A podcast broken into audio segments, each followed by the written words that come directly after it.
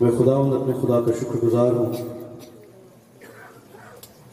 جو بولتا ہے، کیونکہ وہ زندہ ہے۔ اور جب بولتا ہے، تو وہ زندگی بخشتا ہے۔ جب وہ بولتا ہے، چیزیں وقوع پذیر ہونا شروع ہو جاتی ہیں۔ وہ چیزوں کو ایسے بلا لیتا ہے جو پہلے سے جیسے موجود ہیں۔ جن چیزوں کا وجود نہیں، وہ وجود پا جاتی ہیں۔ وہ قادر اور قادر مطلق ہے، سب کچھ کرنے کی قدرت رکھتا ہے۔ ہلیلویہ نہایت شکر گزار ہوں خدا کا کہ خدا مجھے موقع بخشتا ہے کہ میں اس کے کلام کی باتیں کلیسیوں کے درمیان کر سکوں۔ آج سے چھ سال پہلے خدا نے مجھے بلایا بائی نیم بہتوں کی نظر میں ہم گیت کی وجہ سے پہچانے جاتے ہیں اور ان کا خیال یہی ہے کہ گیت گانے والے لوگ ہیں۔ بہت اچھی بات ہے جب ہم پرستش کرتے ہیں۔ لیکن میرے عزیزوں جسے خدا نام لے کر بلاتا ہے، اس سے بڑے کام لیتا ہے۔ ہم دو سنا تو ہم سب کریں گے اور کرتے رہیں گے۔ وہ اپنے خادموں کو جسے وہ نام لیتا ہے، اس سے مسا کرتا ہے۔ پھر اسے مقرر کرتا ہے، پھر اسے بھیجتا ہے۔ میرے عزیزوں، میرے میں نے کبھی یہ نہیں سوچا تھا کہ میں خدا کے کلام کی خدمت کبھی کر پاؤں گا۔ خدا نے مجھے روحوں کو جیتنے کا کام دیا۔ خدا نے مجھے ایسے لوگوں کے پاس جانے کا کام دیا جہاں لوگ نہیں جاتے۔ اور میں نے اس کا تجربہ کیا، شکر ہے خدا ان کا کہ خدا نے میری زندگی میں انجیل رکھ دی ہے۔ دعوت فرماتے ہیں، میں نے تیرے کلام کو اپنے دل میں رکھ لیا تاکہ تیرے خلاف گناہ نہ کروں۔ یہ کتنا بڑا شرف ہے کہ اس کا کلام میری اور آپ کی زندگی بن جائے، میرے اور آپ کے دل میں اتر جائے۔ میرا اور آپ کا دل خدا کے کلام کے ساتھ دھڑکے۔ خدا نے انسان کو اس لیے بنایا کہ وہ اس کی حمد کرے۔ یہ حمد کرنا ہم پر واجب ہے۔ اور میرے عزیزو، خدا کا بیٹا یسو المسیح، وہ میری اور آپ کی چوائس نہیں، بلکہ میری اور آپ کی ضرورت ہے۔ اس کے بغیر وہ کہتا ہے، میرے، مجھ سے جدا ہو کر تم کچھ نہیں کر سکتے۔ تو مجھ پر اور آپ پر یہ واجب ہے، ہم اس کی حمد کریں۔ ہم خدا کی ستائش کریں۔ حمد کا مطلب یہ ہوتا ہے، خدا کو ڈائریکٹ ہم خدا کی تعریف کرتے ہیں۔ خدا تو مہان ہے، دائم یہاں و یارب قائم ہے تخت تیرا۔ اور جو ستائش ہے، وہ اس کے ہاتھ کی، اس کی کاریگری کی جتنی بھی کائنات میں چیزیں اگر ہم ان کو دیکھ دیکھ کر ان کی تعریف کرتے ہیں کہ خدا تو ہی یہ کر سکتا ہے، یہ ستائش ہے۔ مجھ پر اور آپ پر ستائش کرنا بے حد واجب ہے۔ کلام میں لکھا ہوا وہ داد کا منتظر رہا، مگر فریاد سنی۔ وہ داد چاہتا ہے، وہ خدا ہے۔ وہ وہ داد چاہتا ہے۔ وہ چاہتا ہے کہ اس کے ہاتھ کی بنائی ہوئی چیزوں کی ہم تعریف کریں۔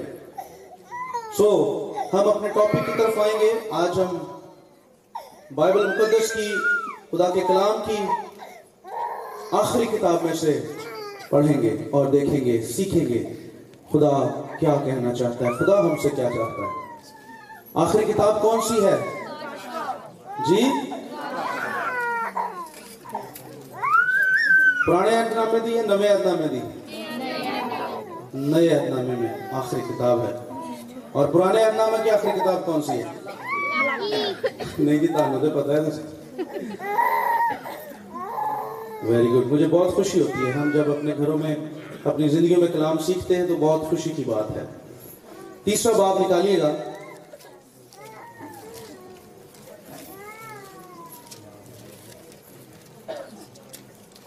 اور اس کی چودہویں آیت سے لے کر بائیسویں آیت تک میں آپ کے لیے تلاوت کروں گا۔ اور لدیکیا کی کلیسیا کے فرشتے کو یہ لکھ کہ جو آئین اور سچا، جو امین اور سچا اور برحق گواہ اور خدا کی خلقت کا مبدہ ہے، وہ یہ فرماتا ہے کہ میں تیرے کاموں کو جانتا ہوں کہ نہ تو سرد ہے، نہ گرم۔ کاش کہ تو سرد یا گرم ہوتا بس چونکہ تو نہ گرم ہے، نہ سرد، بلکہ نیم گرم ہے۔ اس لیے میں تجھے اپنے منہ سے نکال پھینکنے کو ہوں۔ اور چونکہ تو کہتا ہے میں دولت مند ہوں اور مالدار بن گیا ہوں اور کسی چیز کا محتاج نہیں، اور یہ نہیں جانتا کہ تو کمبخت اور خواب اور غریب اور اندھا اور ننگا ہے۔ اس لیے میں تجھے صلاح دیتا ہوں کہ مجھ سے آگ میں تپایا ہوا سونا خرید لے تاکہ دولت مند ہو جائے اور سفید پوشاک لے تاکہ تو اسے پہن کر ننگے پن کے ظاہر ہونے کی شرمندگی نہ اٹھائے۔ اور آنکھوں میں لگانے کے لیے سرما لے تاکہ تو بھی نہ ہو جائے۔ میں جن جن کو عزیز رکھتا ہوں، ان سب کو ملامت اور تمبی کرتا ہوں۔ بس سرگرم ہو اور توبہ کر۔ دیکھ، میں دروازہ پر کھڑا ہوا کھٹ کھٹاتا ہوں۔ اگر کوئی میری آواز سن کر دروازہ کھولے گا، تو میں اس کے پاس اندر جا کر اس کے ساتھ کھانا کھاؤں گا اور وہ میرے ساتھ۔ جو غالب آئے، میں اسے اپنے ساتھ اپنے تخت پر بٹھاؤں گا۔ جس طرح میں غالب آ کر اپنے باپ کے ساتھ اس کے تخت پر بیٹھ گیا، جس کے کان ہوں، سنیے گا غور سے۔ جس کے کان ہوں، وہ سنیں۔ ہم سب کے کان ہیں؟ جی۔ پیچھے والے، میرے ساتھ ہیں؟ یہاں سب کے کان ہیں، ہم سب کے۔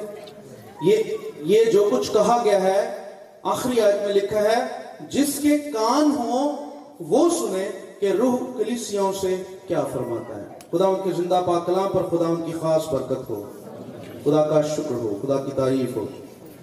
میرے عزیزو، مکاشفہ کا جو لغوی معنی ہے، یہ ہے پردہ اٹھانا، راز کھول دینا، راز افشاں کرنا۔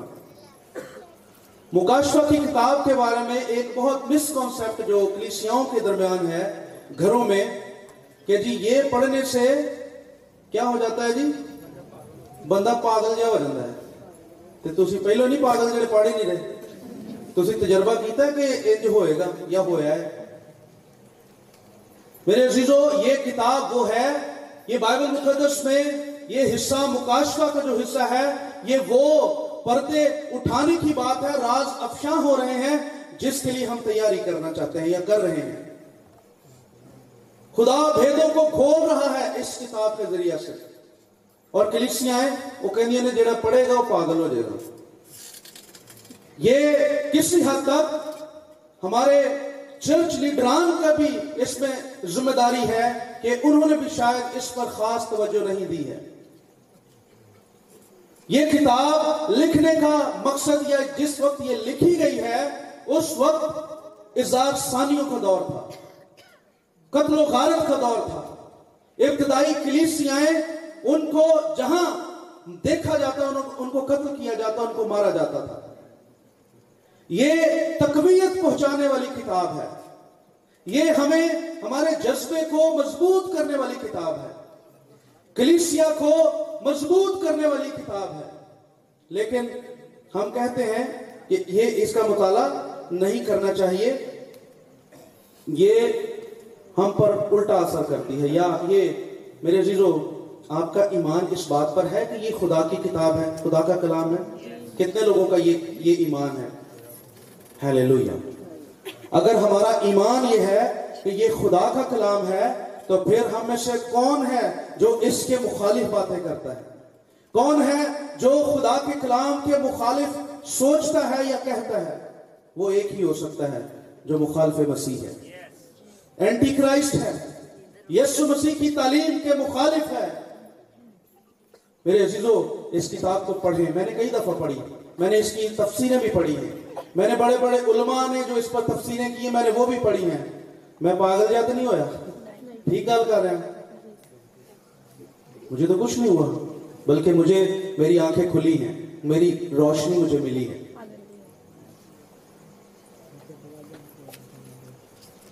اس کتاب کی ضرورت میں نے آپ کو بتائی ہے کہ یہ کلیسیوں کے درمیان اظہار ثانیوں یا آزمائشوں کو جھیلنے اور ان میں کھڑے رہنے کی مضبوطی بخشتی ہے۔